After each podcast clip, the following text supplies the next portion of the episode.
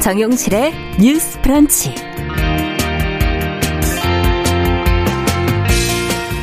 안녕하십니까 정용실입니다. 아, 지난해 12월 피의자의 반대 신문을 보장하지 않고 미성년 성폭력 피해자의 영상 진술의 증거 능력을 부여하는 것은 위헌이라는 헌법재판소 결정이 나오면서 논란이 일었었는데요.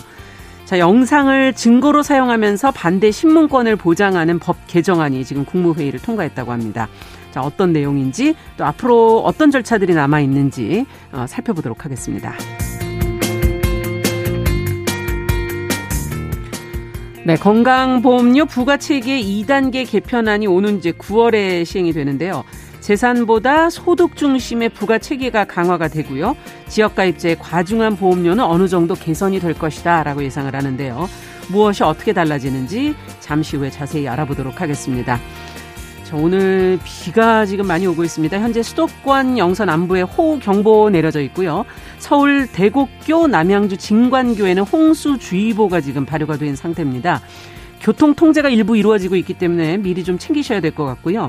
인근 주민들은 특히 하천 주변 접근을 좀 어, 자제해 주시기를 당부드립니다.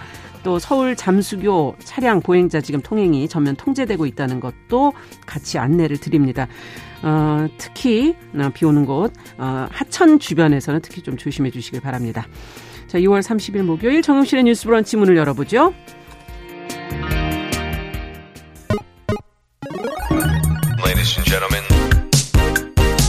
새로운 시각으로 세상을 봅니다. 정용실의 뉴스 브런치 뉴스 픽. 네, 정용실의 뉴스 브런치 항상 청취자 여러분들과 함께하고 있습니다. 오늘도 유튜브 그리고 콩 그리고 라디오로 어, 들어오신 분들이 많네요. 감사드립니다. 어, 항상 의견 주시면 저희가 댓글 채팅으로 남겨주시면 반영하겠습니다.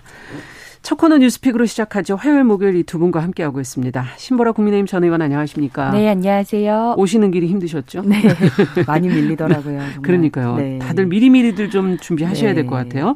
조성실 정찬호 엄마들 전 대표 안녕하십니까? 네, 반갑습니다. 네, 오시는 길 마찬가지로 힘드셨죠? 아, 전 그래도 상대적으로 가까운데.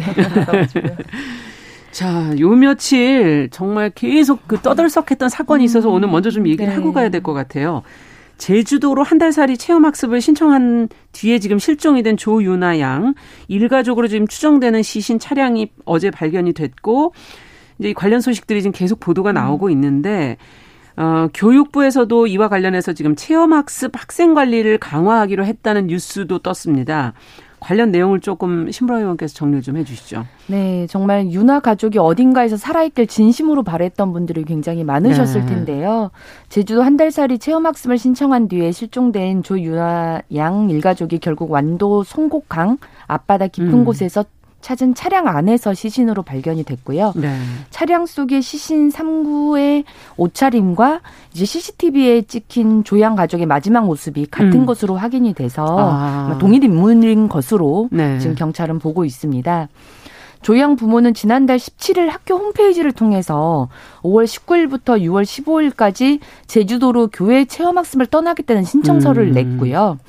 하지만 제주행 교통편이나 숙박시설을 예약한 흔적은 없었고, 어, 수사 결과 24일부터 완도의 한 펜션에 숙박 예약이 된 것으로 네. 확인이 됐고, 사건은 6월 31일 새벽에 일어난 것으로 추정을 하고 있습니다. 예. 학교 측은 체험 학습이 끝난 16일 이후로도 아이가 등교를 하지 않으니까 예. 부모가 연락도 닿지 않아서 20일 날 그 조양의 집을 찾았고요. 22일 날 실종 신고를 했고 경찰은 24일에 실종 경보를 발령하고 공개 수사에 나서게 됐습니다. 그렇군요. 사실상 실종 이후로 거의 3주 가까이 지나서야 이제 음. 알게 수사가 된 거네요. 네, 이루어지게 된 거고요. 네. 어, 이 교회 체험 학습을 신청해서 일가족이 사망한 이 음. 사건과 관련해서 교육부는 강화된 교회 체험 학습 학생 관리 방안을 만들기로 하는 대책 마련에 나섰습니다. 음. 어제 교육부가 시도교육청 부교육감들과 만난 그 화상회의를 통해서 예. 교회 체험학습의 내실 있는 운영 그리고 체험학습 도중의 안전 담보를 위해서 교회 체험학습 학생 관리 방안을 마련하기로 음. 한 건데요. 네. 실은 이제 교회 체험학습은 각 가정이 계획한 체험학습을 학교장 사전 허가에 따라서 실시하고 그렇죠. 그 학습 보고서 증빙 자료를 제출하면 출석을 인정하는 제도인데요. 네. 어, 학교 밖 다양한 활동을 통해서 자녀를 교육할 수 있도록 기회를 주는 거고요. 음. 시도별로 다른 다른데 연간 수업 일수의 20%인 38일까지 쓸 수 있는 곳도 있습니다. 아. 그래서 이러한 학생 관리 방안을 세부적으로 마련을 할 것으로 보입니다. 네, 이건 뭐 당장 나오기는 좀 어려울 거고 좀 기다려봐야 되지 않을까 네. 싶긴 한데요. 어쨌든 이 사건을 통해서 저희가 또 생각해봐야 될 게 여러 가지가 있지만 어, 무엇보다 안타까운 건 그 자신의 삶을 선택할 수 없었던 그 아이의 죽음에 관한 문제.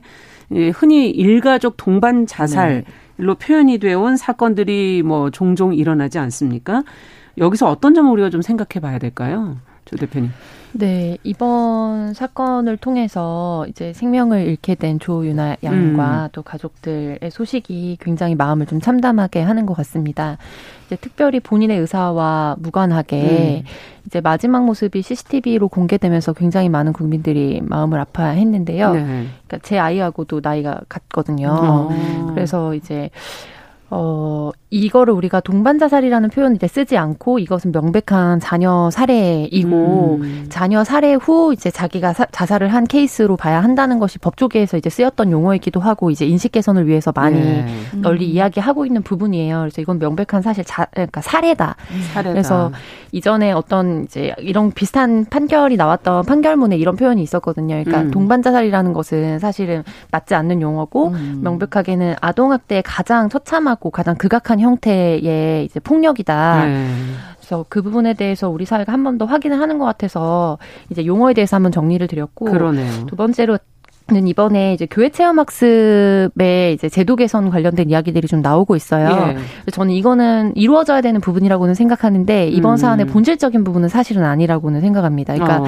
예를 들면은 교회 체험 학습을 이제 신청을 하고 나서 그러니까 최소한 주 1회 정도는 음. 아이하고 이제 전화로 담임이 안전이나 이런 부분을 확인을 하라는 권고 조치가 이미 작년도에 내려진 바 있습니다. 어. 그런데 실질적으로 하기가 어려운 거죠. 어, 이제 이거를 자율로 둔 거죠. 권고안으로 두었고, 아. 부산, 경기, 인천, 충북, 충남, 경북 등 여섯 개 교육청에서는 이제 이거를 관할 각급 학교에 안내를 했다고 해요. 실제로 네. 진행이 얼마나 됐는지 모르겠습니다.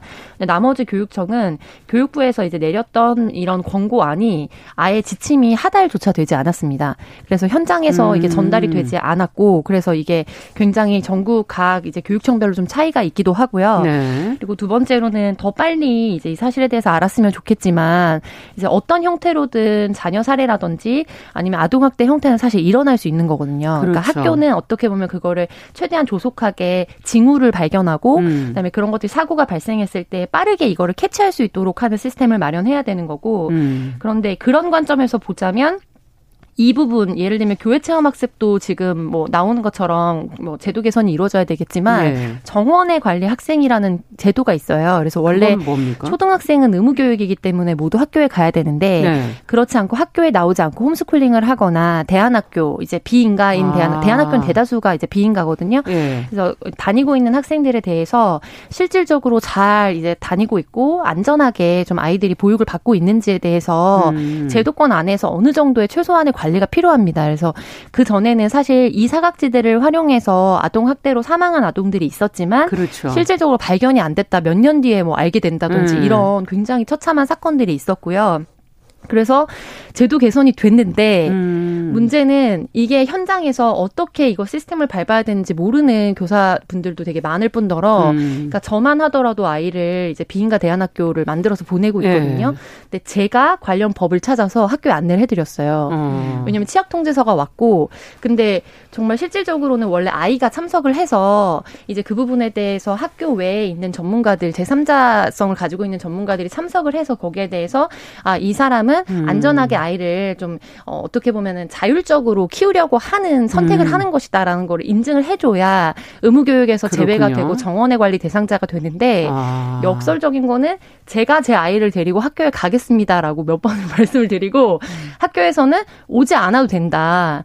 어머니랑 아. 성, 이 서류만 봐도 충분히 괜찮은 것 같으니까 굳이 전화로 대체하시면 안 되냐. 이렇게 역으로 저한테 연락이 오는 구조거든요. 음. 그래서 저는 실질적으로 이- 이 교회 체험 학습과 네. 그다음에 정원의 관리 대상자들이 어떻게 현실적으로 이게 시스템이 실질적으로 집행이 됐는지에 대한 전국적인 조사는 굉장히 필요하다고 봅니다. 네. 그래서 이게 새로운 제도나 지침이 권고안으로 내려가는 거는 뉴스로 봤을 땐 굉장히 많은 게 변한 것 같지만 네. 현장 교사분들이 뭐 그걸 듣지도 못한 경우도 굉장히 많을 뿐더러 이제 오히려 진짜로 찾으려고 하는 아이들은 찾지 못하고 불필요하다고 아. 느껴지는 행정 책임만 가중되는 경우들이 있거든요. 그렇죠. 그래서 이게 지금 현 장에서 어떻게 집행이 되고 있는지에 대한 판단이 우선 필요하다. 네. 그리고 두 번째로는 이제 중요한 거는 우리 사회가 왜 어떻게 보면 다시 재기할 수 있다는 가능성을 주지 못하고 있는가 이 부분이 어, 뭐더 본질적으로 이 사안에서 우리가 고민해봐야 그렇죠. 될 부분이라고 생각합니다. 네. 그러니까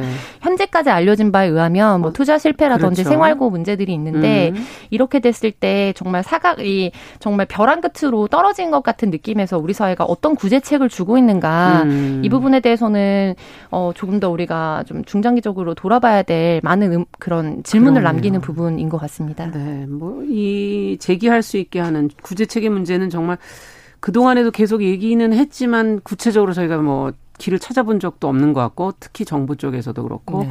고민이 정말 필요한 부분인 것 같네요. 어떻게 보십니까, 신무라 의원께서도? 네, 실은 저도 이 사건이 불거지고 나, 면서 저는 개인적으로는 그 영화에서나 보는 음. 미랑 네. 어, 이 설을 강력하게 좀 어, 아, 처음에는 그렇게 제발 생각하셨군요. 그러기를 좀 바란 게 있었어요. 네. 네. 그런데 이제 앞바다에서 그렇게 시신이 발견되는 음. 가장 우리가 어 아, 뭐안 좋은 안 좋았으면 하는 네. 그런 시나리오가 비극처럼 나오게 돼서 매우 음. 안타깝다고 생각을 했고 유나양 나이가 이제 10살인데 음. 또래 아이를 키우는 부모들이 그런 말씀을 하시더라고요. 10살 정도 되면 부모의 말, 정서, 분위기를 모를 수가 없다. 그렇죠.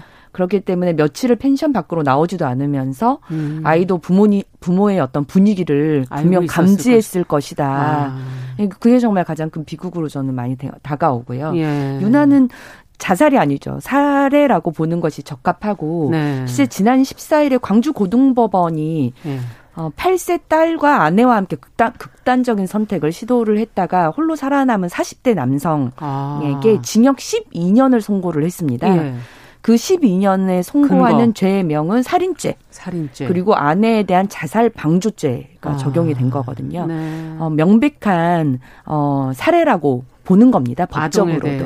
예, 네, 그렇기 음. 때문에 어 그런 어 자녀를 살해 후에 자살 미술 범에 대한 판결문 네. 보면 자신의 일방적인 판단으로 어린 자녀의 생, 장, 장래에 놓여 있는 모든 기회를 박탈했다. 음. 저는 어 어느 누구도 그것이 부모라 해도 음. 자녀의 삶, 특히 생명에 대한 선택권은 없다는 걸좀 어, 많은 국민들이 인식해야 되고 음. 그 본질적인 문제가 어 아이를 어 어떤 어 생명 내가 생명을 다룰 수 있다라고 하는 어떤 소유 음. 이게 좀 근본적인 문제 아니냐는 지적을 많이 하시더라고요. 네. 네. 그래서 아이의 생명은 자신의 생명을 지킬 권리가 있다라고 하는 걸좀 이번 사건을 통해서 다시 한번 인식을 많이 바꿔야 될 것 같고요. 그다음에 교회 체험 학습 관련 대책 관련해서도 음. 분명 이제 교육 인천에서 비슷한 사건, 이 교회 체험 학습을 신고를 하고 나서 자녀를 방 안에 이제 가둬놓고 아동 학대를 해서 살, 이제 사실상 살인을 한그 네. 그 사건이 발생한 이후에 이 관련한 안전 지침이 바뀐 거거든요. 예. 아. 그래서 인천시 교육청이 그 지침을 마련을 했고 네. 그걸 이제 교육부가 이런 지침을 어, 어, 전체적으로 네. 좀 바꿨으면 좋겠다고 공고를 한 겁니다. 네. 그래서 다른 다섯 개 교육청이 그 지, 그 공고문에 음. 따라서 그 지침을 받아 안아서 변경을 하게 됐는데 예. 어, 이 사건이 벌어진 광주 교육청은 어, 바꾸지 않았던 거죠. 아. 네, 그래서 만약 바꿨다면 이렇게 3주나 지나서 수사가 되는 음. 이 상황만큼 네, 막을 네, 수 있지 않겠느냐 이런 네. 얘기가 나오게 거. 됩니다. 네. 그리고 저는 어 어쨌든 이 5일에 한 번씩 뭐 통화를 한다거나 음. 어 이런 게 본질적으로 부모가 어떤 극단적인 선택을 하는 그 상황을 막을 수 있겠느냐? 음. 저는 막을 수는 없을진 몰라도 음. 적어도 예방할 수 있는 어떤 하나의 매뉴얼은 작동할 음. 수 있을 거라고 보고요. 최소한의 징후를 그렇죠. 발견할 예, 수 있는. 맞습니다. 네. 교회 체험 학습 같은 경우에는 신청서에 체험 장소나 숙박 장소 같은 걸 연락처 다 써야, 예, 써야 되어 있는데 네. 이를 제대로 따르고 있는지 아. 뭐 이동을 다른 곳에서 곳에서 하면서 장소는 다른 곳으로 잡거나 음. 하진 않는지에 대한 강제 규정은 또 없다고 해요. 음. 그래서 저는 보완을 한다면 뭐 3일 이상 체험 학습의 경우에는 중간에 뭐 체험 장소나 음. 활동 사진 정도를 교사에게 뭐 보내도록 하는 방- 네. 그런 방향을 통해서 점검하는 것도 어떨까 하는 생각도 들었습니다. 그러네요. 이거 뭐 교사가 먼저 하는 것도 중요하지만 그 학생들 쪽에서도 제출할 수 있는 것들을 제출하게끔 네. 왜냐하면 사후에 7일 이내에만 제출하도록 되어 또, 예, 있어요. 네. 네. 보완한 내용도 좀 필요할 것 같네요. 무엇보다 어 이런 사건들이 지금 유사 사건들이 계속 일어나는데 그에 대한 대책이 지금 마련이 된다고 해도 제대로 네. 실행이 되지 않는 부분이라도 좀 네. 개선이 됐으면 좋겠다는 생각이 드네요. 자, 두 번째 뉴스로 좀 가보겠습니다. 지난해 12월에 지금 헌법재판소가 미성년 성폭력 피해자의 진술 영상을 증거로 한 인정하는 법 조항이 위헌이라고 이제 판단을 해서 어 우려가 그 후에 계속 지금 쏟아지고 있는데 법무부가 영상을 증거로 사용하면서 또 피고인의 반대 신문권 이거를 보장하도록 법 개정안을 지금 마련을 했다고 하거든요. 어떤 내용인지 이 내용을 좀 들여다보면서 어 지금 또 보완해야 될 부분은 없는지 같이 한번 고민해 보겠습니다. 조 대표님 정리를 좀 해주시죠. 네.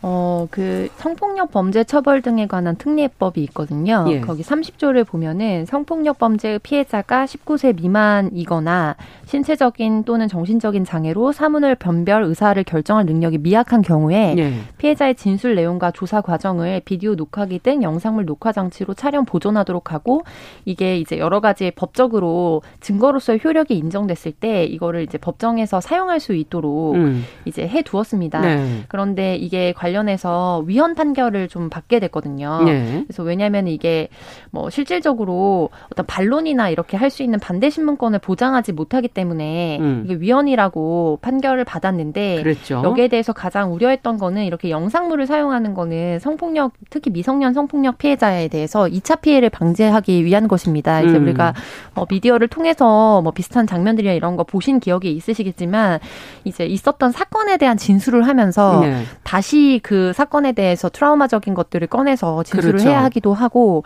굉장히 심각한 정서적 충격과 이제 위험 상태에 있을 때 이제 진술이나 이런 부분이 안 그래도 조금 뭐 일관성이나 이런 부분이 법적으로 과연 효력이 있느냐, 왜 음. 바뀌었느냐 이런 거에 대해서 엄격하게 좀 판결을 하게, 그러니까 그런 검사 같은 걸 하게 그렇죠. 되는데 미성년 같은 경우에는 훨씬 더 이제 이 발언의 효력이나 이런 거를 법정에서 얼마만큼 음. 인정할 수 있느냐 이게 굉장히 중요한 쟁점이 되거든요. 음. 그, 그런데 이 부분에 있어서 이제 대안적으로 사용했던 부분이 위헌 판결을 받게 되면서 이제 법조계나 시민단체에서는 그렇다면 계속해서 2차 피해를 그대로 두는 방향으로 이제 법안 갈 개선이. 될 것이냐. 그래서는 네. 안 된다라는 요구들이 있었고 보안 입법에 대해서 요청들이 있었습니다. 음. 근데 이제 이 부분에 대해서 법무부가 최대한 그런 부분을 좀 감안해가지고 음. 그렇다면 이전처럼 영상 증거물이나 이런 거를 쓸 수 있도록 하되 이제 위헌의 근거가 됐던 반대 지- 이제 반대적으로 이제 그 자기의 어떤 상황들에 대해서 진술할 수 있는 예. 피해자에 네, 대해서 이제 그런 부분을 같이 그러면 이중으로 좀 법원에서 음. 기회를 주면 되지 않느냐라는 차원에서 좀 보완 입법을 하려고 하고요. 네. 이 부분에 있어서는 실질적인 안들을 좀 마련하고 국회에 좀 조속하게 이 개정안을 통과시켜 줄 것을 좀 촉구를 음. 하고 있는 상황입니다. 그래서 요약을 하자면 공판 전에 증인 신문으로 이제 증거를 보존하고 네. 대신 어떻게 보면 반대의 급부로 피고인의 반대 신문권을 같이 보장하는 방안으로서 음. 좀 형평성이나 균형을 맞춘 채로 2차 피해를 방지하겠다라는 음. 좀 취지가 담긴 개정안으로 보입니다. 네. 사실 피해자가 조사 당시에도 어, 그 내용을 어, 얘기를 해야 되고 네, 발언을. 해야 되고 또 법정에 가서 가해자가. 보는 곳에서 또 한다는 게 굉장히 네. 압박감을 아, 네. 그럼요. 받을 수 네. 있는 네. 그런 상황이기 때문에 이제 네. 법정에서 그걸 증거로 채택하느냐 이게 굉장히 중요해지는 건데 어떻게 보십니까 신보라 의원께서 지금 나온 네. 그 어떤 피의자에 대한 어떤 어, 반론권 이것도 지금 보장을 하겠다 네. 지금 그렇게 나오고 있는 건데요. 네, 우선 어쨌든 헌법상 권리가 충돌을 하고 예, 어, 하지만 가장 일차적으로는 미성년 성폭력 피해자를 반드시 보호해야 된다. 예, 하지만 그 피고인의 반대 신문권도 어쨌든 보장 된 권리이기 때문에 그렇죠. 그걸 보장하는 방향의 접점을 전 찾은 개정안이라는 음. 생각이 들고요. 예, 어, 당장 지금 위헌이 됐기 때문에 어, 이렇게 이제 재판이 진행되다 보면 그럼 이제 미성년 어, 아, 피해 아동이 직접 결국 법정에 나가서 증언을 하고 신문을 되는. 받게 되는 그런 상황이 되기 지금 때문에 현재는 좀 그렇죠. 네, 조속하게 위원 결정이 나니까 네, 조속하게 변경을 아마 해야 될 것 같고요. 예. 어, 미, 우리가 미국 영화 같은 걸 보면은 피해 아동이 음. 직접 재판에 나와서 예. 증언을 하는데 그거는 증인 대면권이 헌법 헌법상 권리로 되어 있기 때문에 미국은 그렇다고 하고요. 아. 어, 우리나라는 이제 그게 증인 대면권이 헌법상에 이제 보장되어 있거나, 있거나 하진 않기 때문에 아. 이걸 이제 형사 절차상으로 어, 이제 보완할 수 있게 되는 겁니다. 네. 그래서, 어, 보면 피해자의 영상 녹화 조사를 하고 증거 보전 절차를 개시한 후에 피고, 그 피의자가 반대 신문을 희망하게 되면 네. 이게 온라인상으로 진행이 되는 거예요. 그래서 아. 전문 조사관이 함께 어, 아이와 피해, 아동과, 함께 다른 장소 어. 그게 여기서는 이제 특례로 아동 친화적인 장소를 별도로 정해서 음. 그곳에서 전문 어, 조사관이 입회하에 중재를 하는 방식으로 네. 하고요. 그 반대 신문을 하겠다고 하면 네. 그걸 영상을 녹화하고 CCTV로 바로 이렇게 중계하는 방식으로 해서 음. 질문을 하면 거기에 대해서 이제 말 어, 발언한 것들을 계속 녹화본을 이제 계속 하는 방식으로 해서 이걸 정가, 증거 보전 절차를 완료하는 방식으로 아. 진행을 한다고 하고요. 예. 어, 어쨌든 이 과정이 그 피의자와 피해자가 만나지 않으면서 그렇죠. 어, 그 증인의 신문을 어 이제 반론을 이렇게 뭐 하거나 보장을 해주는 건데요. 그렇죠. 거기서 저는 여기서 가장 중요한 대목이 아무래도 훈련된 그 전문 조사관의 역할이 있더라고요. 예전에는 그렇죠. 진술 조력인이 함께 이제 도와주는 그건 전문가는 아닌 거군요. 네, 이제 훈련된 뭐 그, 그분도 전문가라고는 하는데 네. 이제 이 법을 개정을 하게 되면 그 전문 조사관의 자격과 요건들을 다시 조금 음. 마련을 해서 그 전문 조사관이 입회를 해서 진행을 하게 되는데 예. 이 전문 조사관이 할 수 있는 역할이 굉장히 많거든요. 예. 절차를 지연할 수 있도록 방지를 해줘야 되고요. 예. 아동 친화적인 장소에서 조사를 해야 되기 때문에 그 장소를 뭐 선정하고 네. 그 과정에 아동에 친숙할 수 있도록 또 예. 도와줘야 되고 음. 피고인의 접촉 이나 대면을 방지시켜야 그렇죠. 되고 무관한 성적 이력을 묻는다거나 그런 것들은 방지할 되죠. 수 있도록 막아야 네. 하고 네. 명확하고 충분하게 절차를 아동 이제 피해자에게 설명을 해줄 수 있어야 하고요. 어. 이런 내용들이 구체적으로 이제 어, 될 거기 때문에 예. 그것과 관련해서 정말 훈련 받고 음. 어, 아동 친화적으로 할 수 있는 아동 보호 전문 조사관이어야 되거든요. 그렇군요. 그래서 저는 이 법이 이제 개정되는 과정에서 법무부가 이런 전문 조사관에 관한 훈련 예. 그리고 집행을 위해서 어떠한 준비를 또 할 건지에 그렇죠. 이것도 대해서 미리 준비가 돼야지 네, 법에 맞춰서 할 수 있죠. 자격이 되는 네. 여러 전문가들을 그냥 전문 조사관으로 그냥 임명하면 되는 문제가 아니라고 그렇죠. 보여지거든요. 네. 그래서 그 과정에 대한 설명도 충분히 있어야 된다. 어. 그 준비도 차후에 그 충분히 그 있어야 된다. 같이 해야 된다. 네, 그렇게 봅니다. 네, 어떻게 보십니까, 조 대표님? 네, 신보라님께서 말씀하셨던 진술조력인 음. 같은 경우에는 기존에 음. 관련된 법 기준에 맞춰서 좀 전문가를 양성해 왔던 것으로 알고 있고 아. 다만 중요한 거는 예산 확보나 이런 부분이 또 부딪혔던 문제였은 것으로 알고 있거든요. 예. 그래서 이제 아동 전문성을 좀 더 강화한 측면에서 좀 보완이 필요하다고 음. 말씀하신 걸로 저는 이해했고요. 예. 저는 이제 헌재 판결이니까 받아들여야 되지만 최초의 판결 자체에 있어서 좀 소수 의견을 주목할 필요가 있다고 생각합니다. 네. 이제 소수 의견에서 청구인이 공정한 재판 받을 권리를 이 이제 조항이 침해하지 않는다. 음. 주요 의견이 왜냐하면 피해자를 보호할 필요가 있는 상황에서 이제 그 초기에 촬영했던 피해자 진술 영상이 신용할 만한 정황이 있다. 음. 그리고 무엇보다 피고인이 조사에 동석한 신뢰 관계인에 대한 증인 신문을 통해서 진술 내용을 탄핵할 수 있고 음. 어, 또 수사기관에서 녹화된 피해자 진술이라는 한계를 재판부가 인지한 상태에서 음. 논리와 경험치에 따라서 증거로 쓸지 말지를 판단하기 때문에 그렇죠. 사실 이 부분은 위헌이라고 보기 어렵다라는 소수 의견이 있었습니다. 그 판결 자체에 대해서 정말 한 번 더 생각해볼 네, 부분은 있네요. 뭐 네. 우리의 법 구조에 따라서 사실 네. 이미 이루어진 판결에 대해서 보완입법이 당 연히 이루어지는 거는 필요한 수순이라고는 생각합니다만 예. 결국에 이게 오히려 이제 가해자의 진술권 보장이 너무 이제 주안점을 두게 되면서 음. 피해자가 신고를 어렵게 만들고 특히 미성년 피해자 같은 경우에는 굉장히 권력 관계에 있는 이제 그렇죠. 가해자로부터 피해를 받는 경우가 많기 때문에 맞습니다. 심리적으로 좀 위축될 수 있는 여지가 음. 있다. 이런 부분에 있어서 좀 종합적으로 다시 한번 고민해 볼 여지가 있는 것 네. 같습니다. 네. 항상 어느 쪽에 더 방점을 네. 찍을 건가 이것이 참 중요한 부분인 것 같아요. 자, 뉴스 피 조성실 정치하는 엄마들 전 대표 신보라 국민의힘 전 의원 두 분과 함께 이야기 나눠봤습니다. 말씀 잘 들었습니다. 네, 감사합니다. 감사합니다. 자, 정용실의 뉴스 브런치 1부 마치고 저는 잠시 후에 돌아오겠습니다.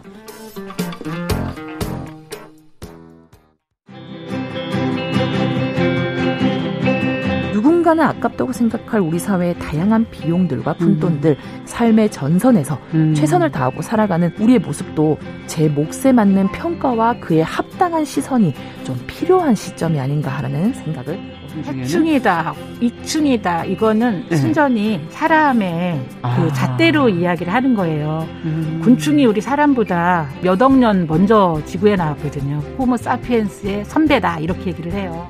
남성의 입장에서 여성의 입장을 이해하는 사람인 거죠. 그래서 사실 이 역지사지의 태도가 한국 사회로 지금 필요한 것이 아닌가 그런 생각이 들고요.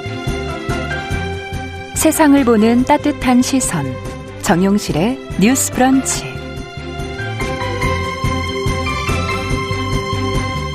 네, 정용실의 뉴스 브런치 듣고 계신 지금 시각 11시 31분입니다. 자, 저희가 목요일에는 알아두면 좋은 정보들 귀에 쏙 들어오게 전해드리고 있습니다. 뉴스 속 시선 뉴스에 박진아 기자 자리해 주셨습니다. 어서 오십시오. 네, 안녕하세요. 오늘도 좀 중요한 내용이에요. 건강보험료 어떻게 되나 안 그래도 다들 좀뭐 네. 변화가 있다니까 궁금해하고 계시거든요. 맞습니다. 네. 말씀하신 것처럼 건강보험료 개편 많은 분들이 궁금해하시는데요. 예. 정부가 29일 소득요건 강화를 핵심으로 해서 국민건강보험료 부과 체계를 개편했습니다. 음. 9월부터 시행되는 건강보험료 개편안에 대해서 정부 발표를 좀 토대로 궁금한 내용도 몇 가지 정리해 봤는데요. 네. 먼저 건강보험료가 인하되는 가입자, 또 변동이 없는, 또 음. 인상되는 가입자를 좀 나눠서 숫자를 살펴봤더니 네.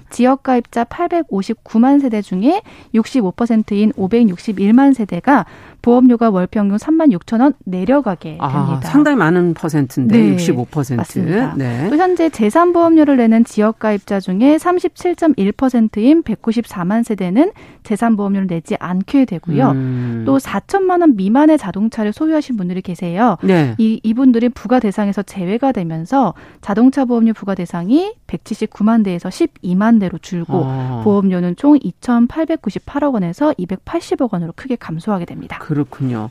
근데 직장 가입자 중에는 좀 변화가 있다는데 네. 보수 그러니까 월급 이외에 다른 소득이 있는 경우에는 어떻게 변경이 된다는 건가요? 네, 직장 가입자 중 총 1,909만 명 중에요. 음. 보수 외 소득이 연 2천만 원을 초과하는 사람이 45만 명 정도가 된다고 합니다. 음. 이분들은 보험료가 월 평균 5만 천 원 정도 인상이 되고요. 아. 나머지 직장 가입자 약 98% 정도는 보험료 변동이 없을 예정이라고 합니다. 예. 또 중요한 게 이 피부양자 탈락자 관련인데요. 탈락자 네. 직장 가입자에 보통 피부양자들이 있으니까. 네. 예. 근데 이 전체 피부양자 중에 1.5%인 23 27만 3천 명 정도가 예. 피부양자 탈락자가 될 것으로 예상되고 있습니다. 어. 그러니까 이분들도 연소득 2천만 원이 초과하는 이 사람 이런 분들로 지역 가입자로 전환이 돼서 아. 새롭게 보험료를 내게 되는 건데요. 또 연금 받으시는 분들이 있습니다. 예, 예. 연금 소득 보유자 중 95.8%는 연금 관련 보험료가 인하되거나 변동이 없지만 음. 연금 소득 4,100만 원 그러니까 월소 월로 하면 342만 원 정도가 됩니다. 이 이런 해당하는 분들은 보험료가 인상된다고 합니다. 연금 소득에 따라서도 지금 네. 달라지는 거군요. 맞습니다. 네. 근데 다른 것보다 지금 어, 저는 피부양자 자격 탈락 음. 이 부분에서는 좀 반발이 좀 있지 않을까 하는 생각이 드는데 예, 저도 연금 예. 소득으로 예. 지금 월 342만 원이면 아주 넉넉한 거는 아니기 음. 때문에 그렇죠. 예. 아무래도 피부양 자격 탈락자들의 반발이 말씀하신 것처럼 가장 클 것 같은데요. 네. 이에 대해서 정부는 부담 능력에 따라 보험료를 납부하는 게 원칙이다 이렇게 음. 좀 설명을 했습니다.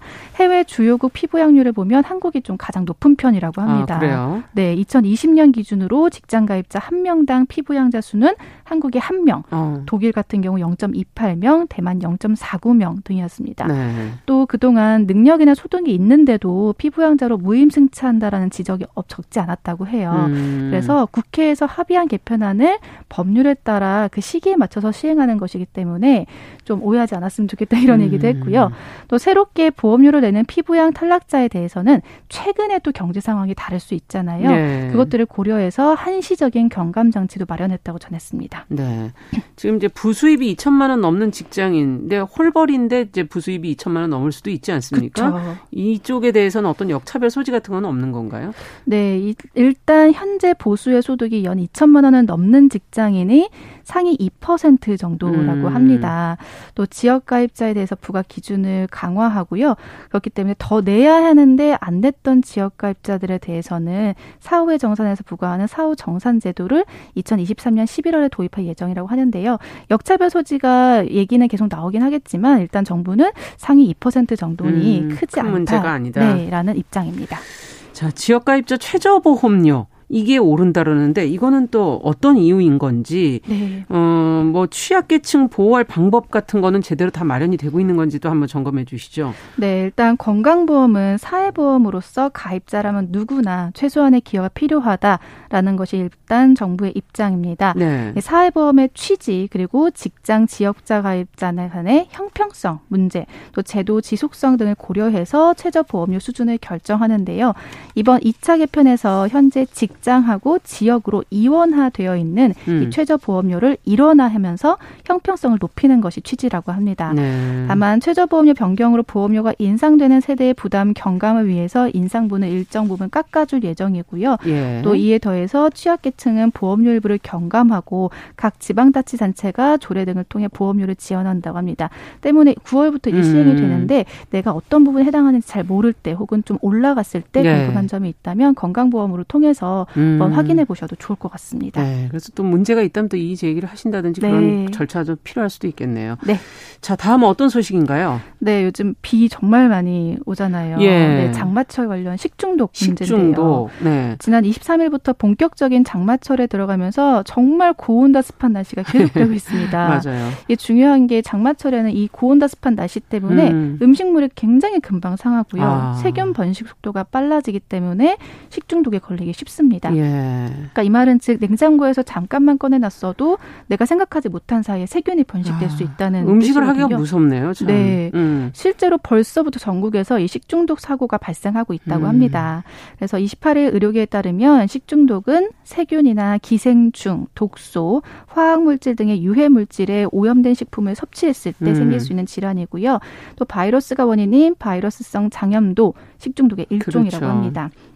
보통 식중독에 걸리면 설사, 배탈, 구토 등의 증상이 나타나는데 음. 요즘 같은 경우에 음식을 먹었는데 이런 증상이 좀 있다라고 생각된다면 음. 그냥 넘기지 마시고 혹시나 식중독이 아닌가라고 아. 한번 의심해 보셔야 합니다. 네, 증상이 근데 음식 먹고 언제 나타나게 되는 거죠? 언제쯤? 이게 평균적으로는요. 네. 식중독으로 인한 설사는 상한 음식을 먹은 뒤에 대여섯 시간 정도면 나타납니다. 그러니까 당일날 나타나긴 나타나는 거네요. 네. 그날 먹은 것 때문에. 사람에 따라서 조금 네. 늦게 나타나는 경우가 있는데요. 있나요? 그래서 음. 한 네다섯 명이 같은 음식 음식을 먹었는데 네. 두 명이 그런 증상을 보여서 어, 나는 괜찮네라고 음. 생각하시면 안 되고 나는 조금 늦더라도 두세 명 정도가 식중독에 걸렸다면 어, 음. 혹시 나도 그럴 수 있으니 좀 조심하시는 그래야겠네요. 게 네, 좋습니다. 네. 이 식중독으로 설사가 심할 때는 음식 대신 수분을 많이 섭취해서 탈수를 음. 막아주는 게 더 중요하고요. 만약에 물이 좀 힘들다면 이온 음료 같은 것도 음, 괜찮습니다. 음. 또 중요한 게 설사가 난다고 어 그냥 설사가 왜 이렇게 많이 나지? 음. 지사제 드시는 분들이 있으세요. 그렇죠. 절대 안 되는 행동이라고 아. 합니다. 특히나 어린아이, 소아 같은 경우는 아. 지사제 복용 절대 금물이기 때문에 함부로 스스로 판단하지 않으셔야 되고요. 왜냐하면 이 지사제를 함부로 섭취를 하면 네. 그냥 막 이제 멈추게 하는 건데 일단 몸에 있는 식중독균하고 세균이 몸 밖으로 빠져나가게 해야 아. 되는데 이걸 함부로 먹으면 제대로 배출이 안 되기 때문에 특히 아이들은 더 네. 그게 힘들다는 거군요. 그래서 오히려 몸에 합병증이 좀 생길 아, 수가 있다고 합니다. 나죠. 네, 그래서 설사가 줄고 나면 미음이나 쌀죽 같은 기름기가 없는 음. 담백한 음식부터 섭취해야 되기 때문에 일단 좀 이상하다면 병원부터 가시는 게 좋을 것 같습니다. 네. 자, 마지막 원, 어, 원숭이 두창 소식 지금 갖고 계신데. 네, 네, 마지막은 원숭이 두창 관련 내용인데요. 원숭이 두창 첫 국내 확진자가 발생한 가운데 지난 27일부터 진료를 담당하는 의료진에 대한 백신 접종이 시작이 됐습니다. 아. 이날 의료진이 접종한 백신은 2세대 백신인 HK 이노엔의 이노엔 세포 배양 건조 두창 백신주인데요. 이게 살아있는 바이러스의 독성을 좀 약하게 해서 투여하는 생백신 이라고 합니다. 살아있는 균이다 이거군요. 네. 네. 현재 국내에는 생물 테러나 국가의 공중보건 위기 상황에 대비한 1, 2세대 두창 백신 3,502만 명분이 비축돼 있습니다. 음. 네, 일반인에 대한 백신 접종을 가장 궁금해 하시는데 음. 아직까지 당국은 일반인에 대한 백신 접종을 고려하지 않다는 입장입니다. 네. 왜냐하면 원숭이 두창 특성상 밀접한 신체 접촉에 의해 감염되는 거기 때문에 코로나19보다는 좀 전파력이 낮고 음. 또 백신의 부작용이 좀 더 클수 있다고 합니다. 그리고 이게 음. 코로나19는 그냥 주사를 딱 넣으면 되지만 이거는 크고 바늘 끝이 두 갈래로 갈라진 이 바늘을 이렇게 하면서 저, 저도 서, 어떻게 설명을 못 드리겠어요. 아, 무서운데요? 네, 생각만 네. 해도. 이게 굉장히 까다롭다고 네. 합니다. 방법이. 오. 어. 그런 이유들 때문에 그래서 일반인에 대한 접종은 아직까지는 그만큼의 필요성은 못 느낀다. 네, 고려하고 있지 않다 이렇게 네. 말하고 어려움이 있습니다. 많군요. 네. 네. 아유, 마지막에 원숭이 두창 소식 듣니까 무섭네요. 네. 오늘 소식 잘 들었습니다. 감사합니다. 네, 감사합니다. 네, 뉴스 속 시선 뉴스 박진아 기자와 함께 했습니다.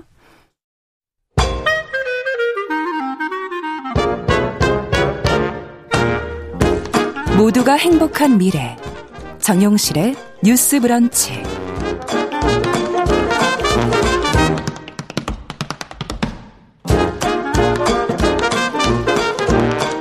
네, 정용실의 뉴스 브런치 듣고 계신 지금 시각 11시 41분입니다. 자, 저희 목요일에는 서점 편집자의 세심한 안목으로 고른 좋은 책 같이 읽어보고 있습니다. 동네 책방. 오늘은 헬로인디북스의 이보람 대표 자리해 주셨어요. 어서 오세요. 네, 안녕하세요. 오늘은 책이 제목이 어디 있는 거예요?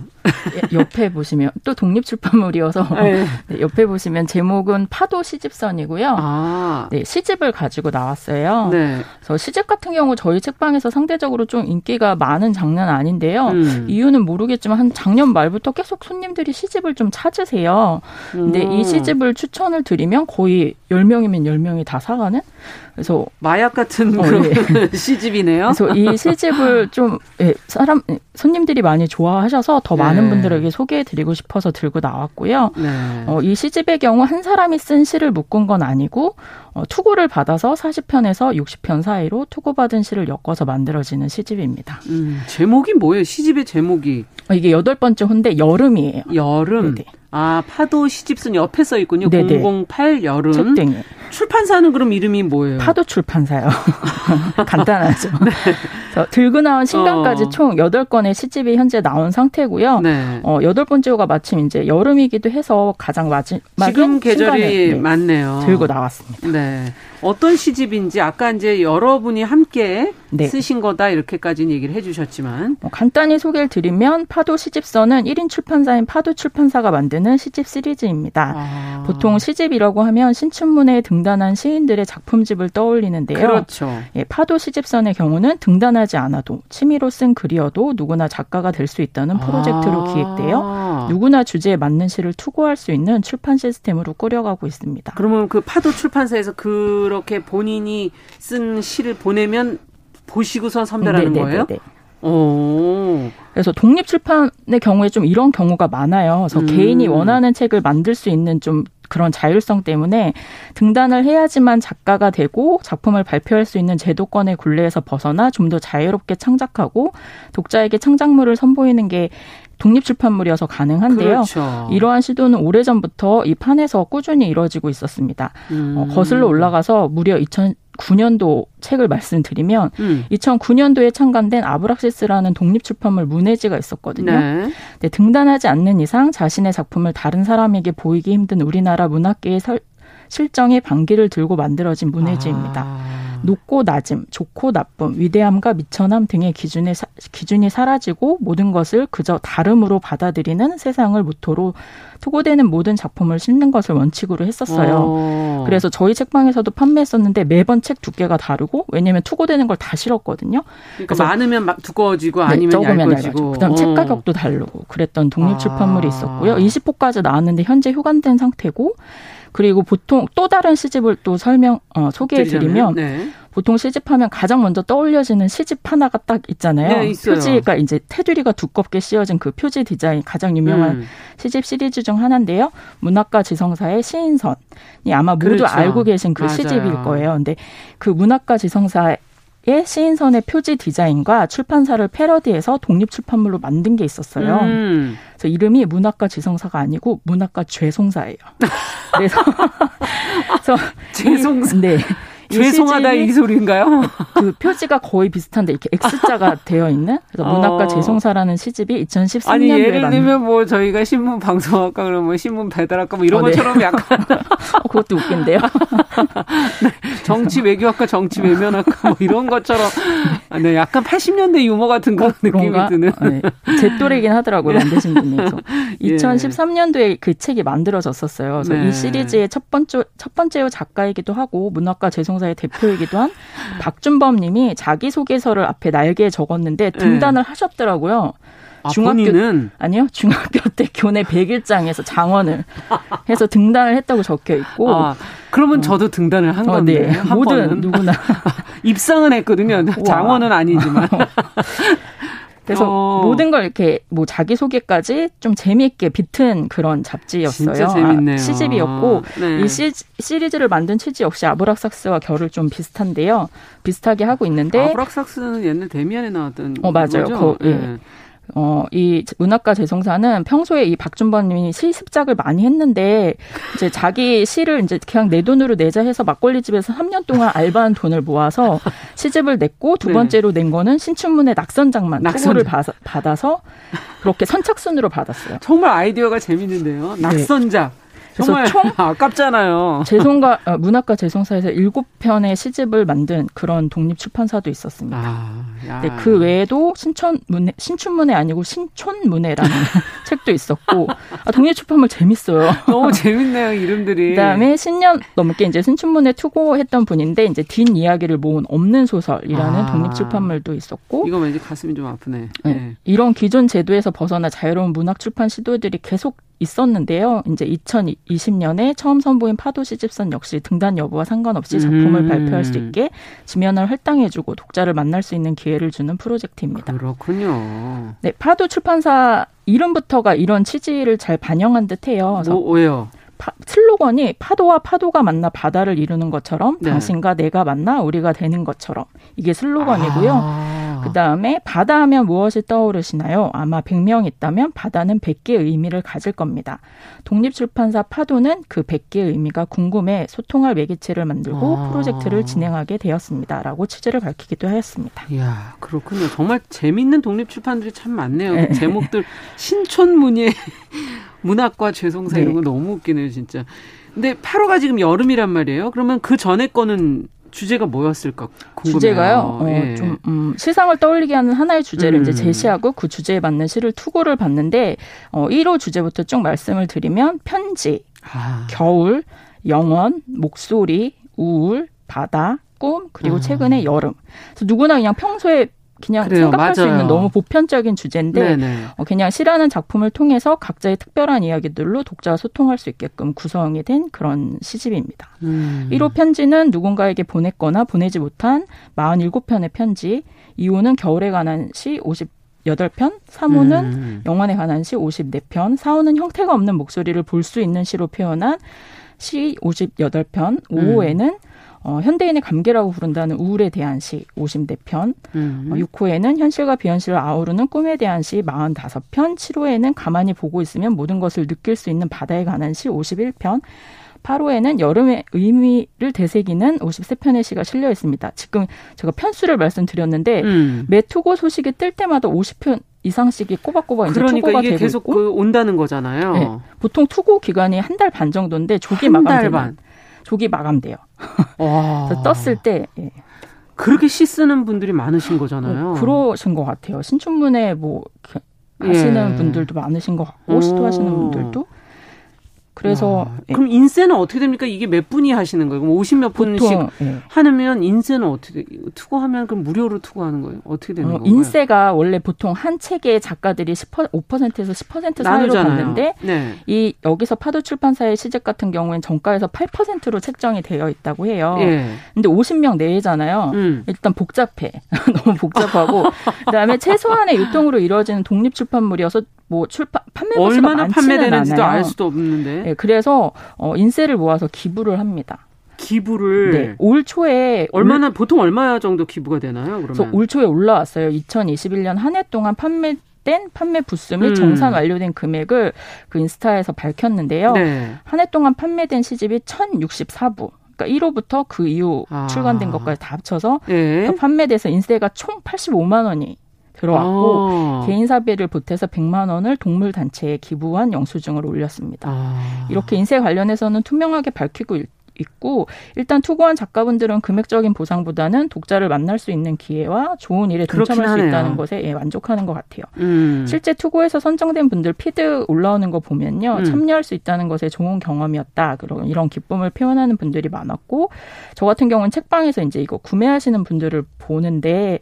어, 본인 시가 실린 시집을 사러 오시는 분들 종종 있어요. 어, 그렇죠. 친구들한테 내시 싶고 네, 소개하거나 음. 약간 자랑스러워하고 부끄러워하면서 사가는 모습도 종종 보기도 합니다. 예. 그리고 표지를 보시면 아시겠지만 아까 이제 안 보인다고 하셨잖아요. 네, 표지가 뭔가 있는데 안 보여요. 예, 형압으로 들어가 있어요. 음각으로 그 실려 있는 모든 작가분들의 이름, 50여 아, 명의 이름이 다 들어가 있고 예, 그래서 보통 이, 이렇게 그냥 프린트된 글씨가 아니고 음각으로 내 이름이 이렇게 파여 있는 표지를 봤을 때 되게 어. 또 다른 감동이 있지 않을까 싶고요. 예. 어 그리고 이런 책을 만드는 출판사 대표님이 어, 여성분이에요. 되게 어. 멋진 여성분인데 항상 이제 책 입고하러 올 때 직접 오시거든요. 어. 오토바이를 타고 와서 이렇게 박스를 주고 가는데 꽤 무거운데도 택배로 안 보내고 항상 직접 네 와서 하나 하나를 그냥 다 그렇게 챙기시는 음, 처음부터 거군요. 끝까지 네그 택배 아. 그 박스 주면서 간식도 주고 가고 그런 좀 정감 가는 출판사이고 열정이 느껴져서 제가 좋아하는 음. 출판사 중 한 곳입니다.